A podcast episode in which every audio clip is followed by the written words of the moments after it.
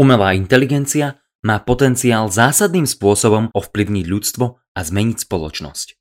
Táto technológia môže zásadným spôsobom ovplyvniť oblasti, ako je doprava, logistika, finančný sektor a v neposlednom rade aj medicína. Oblasť medicíny však predstavuje pre umelú inteligenciu ťažký oriešok z mnohých dôvodov. Zistila to aj spoločnosť IBM, jedna z najznámejších a najstarších spoločností zo sveta softvéru a hardvéru, ktorá v súčasnosti hľadá kupcu pre medicínsku divíziu svojho systému Watson, využívajúceho umelú inteligenciu pri diagnostike a liečbe pacientov. Dnes sa budeme rozprávať o tom, prečo sa zdravotníctvo ukázalo byť takou výzvou pre Watson Health a aké dôsledky to má pre využitie umelej inteligencie v zdravotníctve. Počúvate pravidelnú dávku, vzdelávací podcast pre zvedochtivých, ktorý vám prinášame v spolupráci so SME. Ja som Miro Gašpárek a v mojich dávkach sa venujem technológiám. Podporiť nás môžete cez Patreon alebo priamo na náš účet. Všetko info nájdete na pravidelnadavka.sk. Veľká vďaka, vážime si to.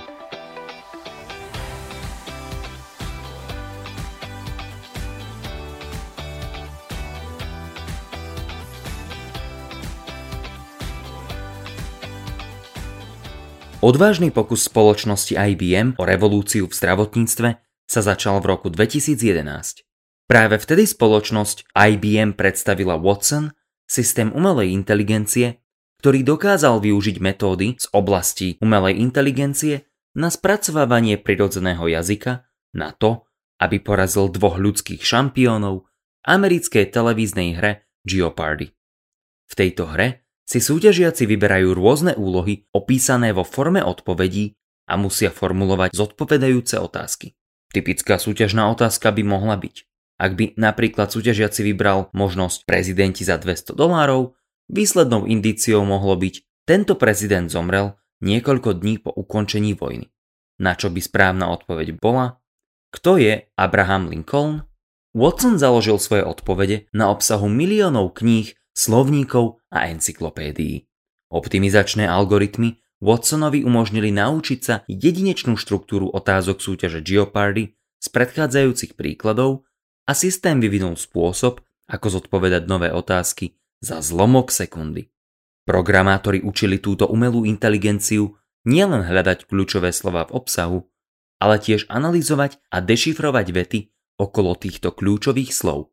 Watson tak dokázal krížovými odkazmi prehľadať rôzne zdroje a zistiť napríklad, že anglický výraz tea neznamená iba čaj, ale aj typ oblečenia zo 40. rokov 20. storočia a zodpovedať tak otázku za 800 dolárov. Ak však moderátor položil otázku neočakávaným spôsobom, teda použil vetnú skladbu, ktorú programátori nepredpokladali, Watson tápal.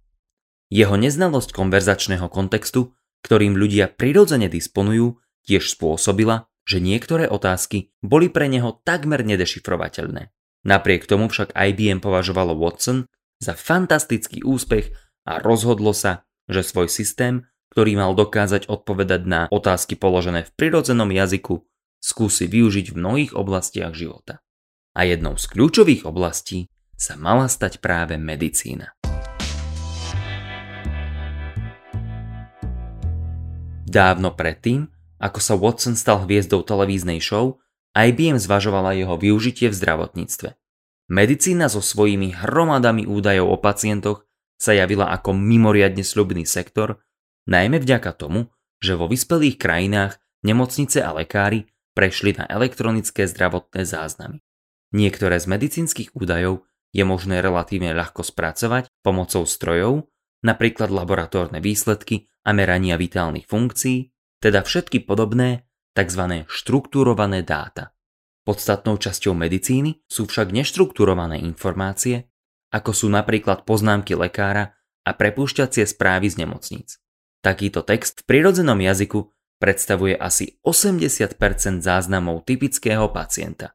A je to guláš lekárskeho žargónu, skratiek a subjektívnych pojmov.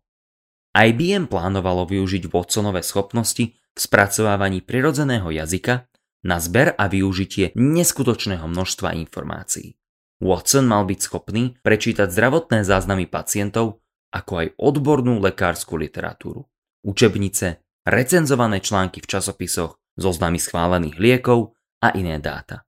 Vďaka prístupu k všetkým týmto údajom by sa z Watsona mohol stať superdoktor, ktorý by rozličoval v dátach vzory, ktoré by žiadny človek nedokázal rozpoznať. Inžinieri z IBM dúfali, že systém bude fungovať ako poradca lekárov, ktorí sú jednoducho príliš zaneprázdnení svojou prácou a nemôžu sledovať všetky nové poznatky v svojich medicínskych odvetviach.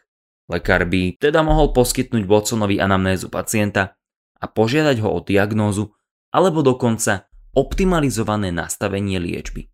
V snahe aplikovať umelú inteligenciu v klinickej praxi sa spoločnosť IBM postavila pred obrovskú technologickú výzvu. Ale IBM zaostávala za tech gigantami ako Google a Apple v mnohých ďalších sférach softverových technológií. Potrebovala niečo veľké, aby zostala v sektore technológií skutočne relevantná. V roku 2014 IBM investovalo miliardu dolárov do svojej divízie Watsonu, ktorá vyvíjala technológie pre rôzne obchodné odvetvia. A následne v roku 2015 spoločnosť IBM oznámila vytvorenie špeciálnej divízie Watson Health. Do polovice roku 2016 kúpil Watson Health 4 spoločnosti poskytujúce údaje o zdravotnom stave a dátach dohromady za asi 4 miliardy dolárov. Zdá sa, že IBM malo technológiu, zdroje a odhodlanie potrebné na to, aby umožnilo umelej inteligencii ukázať svoj potenciál v zdravotníctve. Watson sa však v klinickej praxi začal potýkať s problémami. V mnohých prípadoch Watsonov algoritmus nedokázal porozumieť lekárskému textu, rovnako ako mnoho iných systémov umelej inteligencie. Ako hovorí Joshua Bengio, profesor počítačovej vedy na univerzite v Montreale, a jeden z popredných výskumníkov umelej inteligencie. S algoritmom prirodzeného spracovávania jazyka alebo Natural Language Processing sa nám darí neuveriteľne lepšie ako pred 5 rokmi. Stále sme však neuveriteľne horší ako ľudia.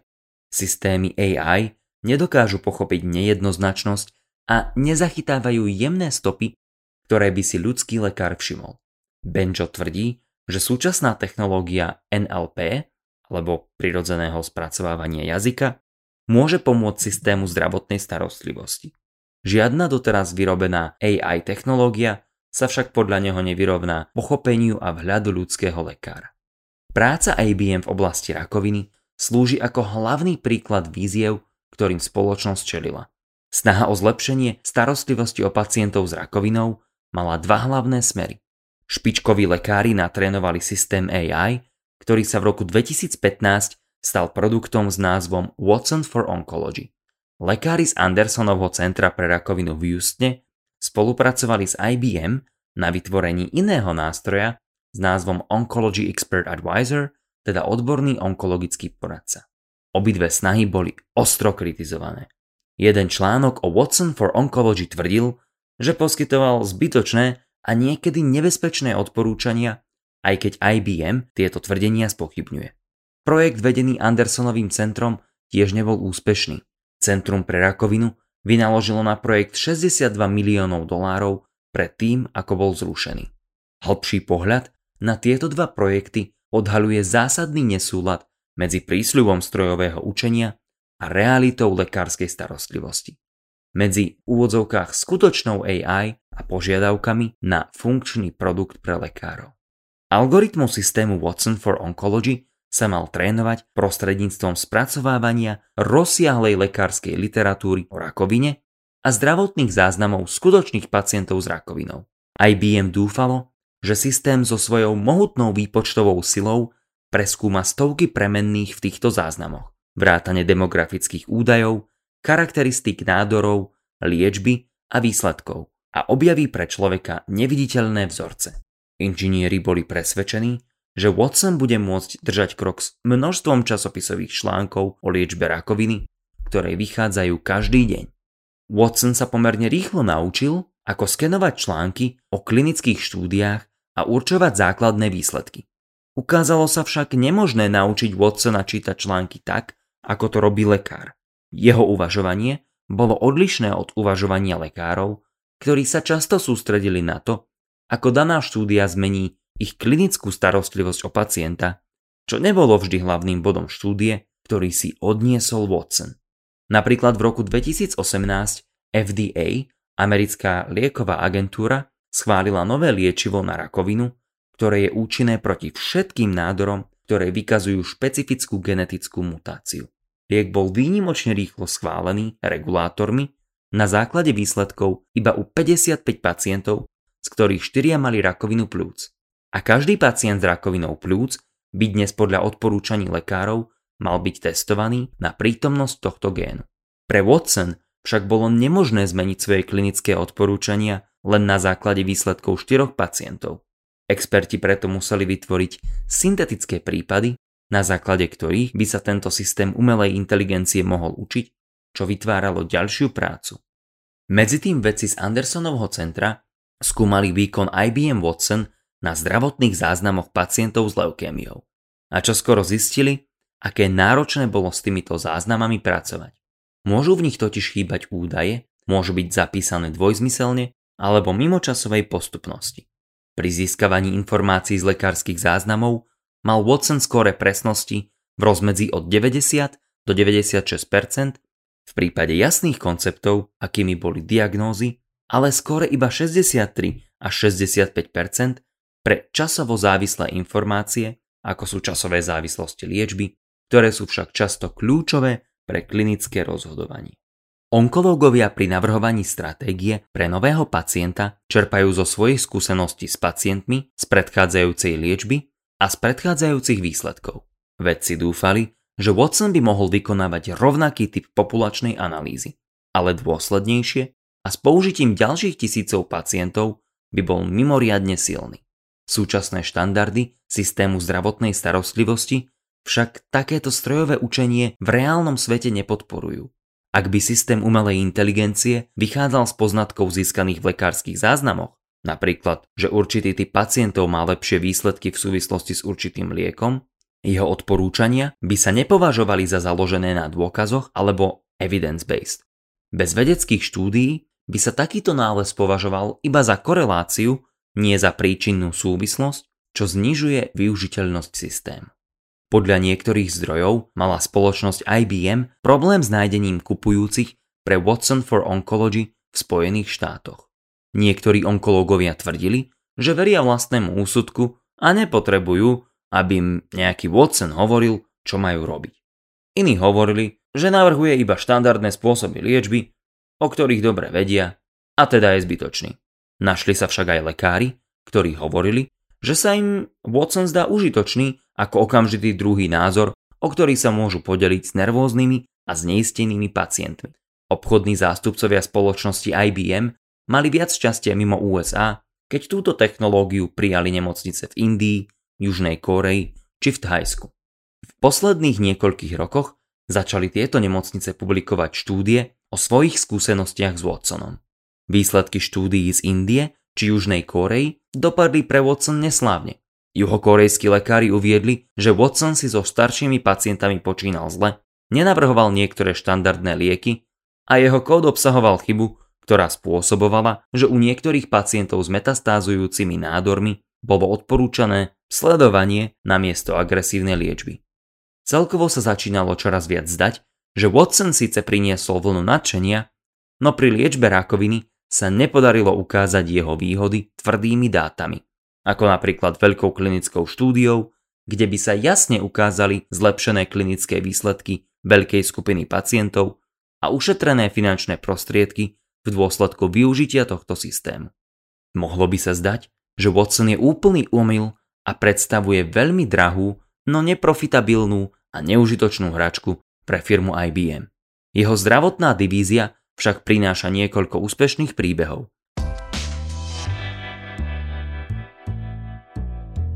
určitých špecifických a kontrolovaných aplikáciách sa zdá, že Watson môže mať pridanú hodnotu. Napríklad ak je využitý na analýzu genetických dát. Nástroj Watson for Genomics používajú genetické laboratória, ktoré produkujú reporty pre onkológov. Ako vstup Watson vezme súbor, ktorý obsahuje zoznam genetických mutácií pacienta a za niekoľko minút môže vytvoriť správu, ktorá obsahuje všetky relevantné lieky a klinické skúšky. Laboratória tak môžu pomôcť väčšiemu množstvu pacientov. Genetické informácie nie sú pre Watson takým náročným orieškom. Sú totiž prezentované v štrukturovaných súboroch a nemajú žiadne nejasnosti. Buď v genetickom kóde pacienta mutácia je, alebo tam nie je. Namiesto využívania algoritmov spracovávania prirodzeného jazyka na spracovávanie informácií z lekárskych záznamov, systém tieto algoritmy využíva na prehľadávanie učebníc, článkov v časopisoch či oznámení o klinických skúškach, kde vyhľadáva veľmi konkrétne frázy a výroky. Partneri IBM na Univerzite v Severnej Karolíne publikovali prvý príspevok o účinnosti Watson for Genomics v roku 2017.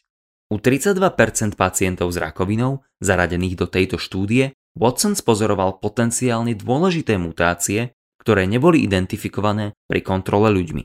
To z týchto pacientov urobilo dobrých kandidátov na nový liek alebo na nové klinické testy. Americké ministerstvo pre veteránov používa Watson na genomické reporty vo viac ako 70 nemocniciach po celej krajine pre všetky pevné nádory. Watson však nie je hlavným lekárskym odborníkom, je skôr hlavným lekárskym knihovníkom. Väčšina lekárov by pravdepodobne bola potešená, že majú okamžite k dispozícii kvalitného knihovníka využívajúceho umelú inteligenciu. Ak by im to IBM pôvodne slúbilo, dnes by možno neboli sklamaní. Po niekoľkých miliardách dolárov minutých na jeho budovanie a po 10 ročí úsilia sa dnes IBM snaží predať svoj systém Watson Health. Nie je však jediným gigantom, ktorý sa v tejto oblasti popálil.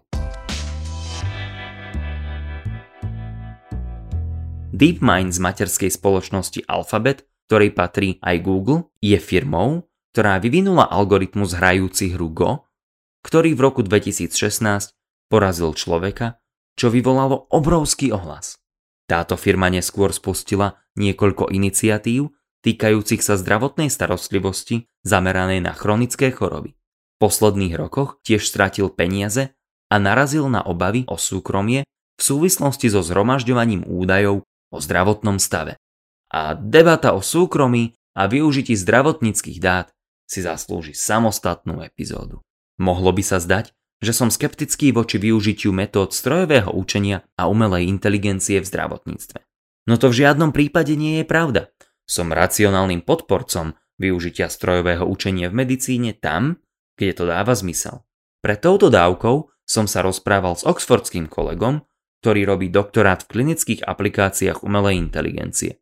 Zhodli sme sa na tom, že IBM Watson si pravdepodobne vybral príliš komplexný problém v nevhodnom čase.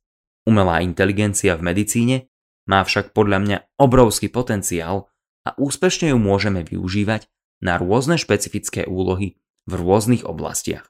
Takýchto odvetví medicíny je mnoho. Robotické operácie, spracovávanie obrazu, genetická analýza, patológia, podpora klinických rozhodnutí, virtuálna starostlivosť o pacienta, medicínska administratíva či starostlivosť o duševné zdravie.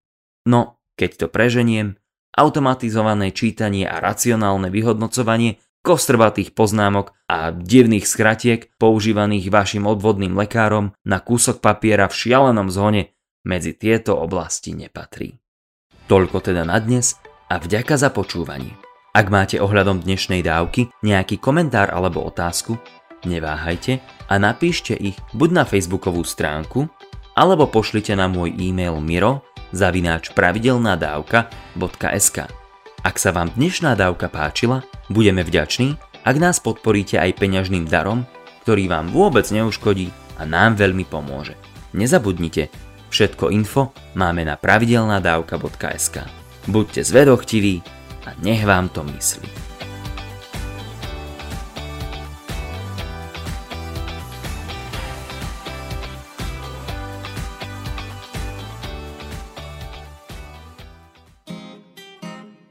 Viete, čo je to piatoček? Ja vôbec, ja akože absolútne vôbec, hej. Skutočne? Nie. Piatoček je satirický podcast nie len o politike. Klamstva, klamstva a klamstva. Kristína, Viktor a Adam vás v ňom každý týždeň prevedú tým najbizarnejším, čo sa stalo na Slovensku aj vo svete. V každom dieli vyberú aj tragéda týždňa a na záver sa možno aj trochu opustia. Čože? Piatoček vychádza prekvapivo každý piatok. Vždy vo výplatný termín júnový, júlový, to znamená vo výplatnom termíne za kalendárny mesiac mája. Nájdete ho vo všetkých podcastových aplikáciách. A je jen. Poskávame vás všade. Viete čo, urobím to tak, že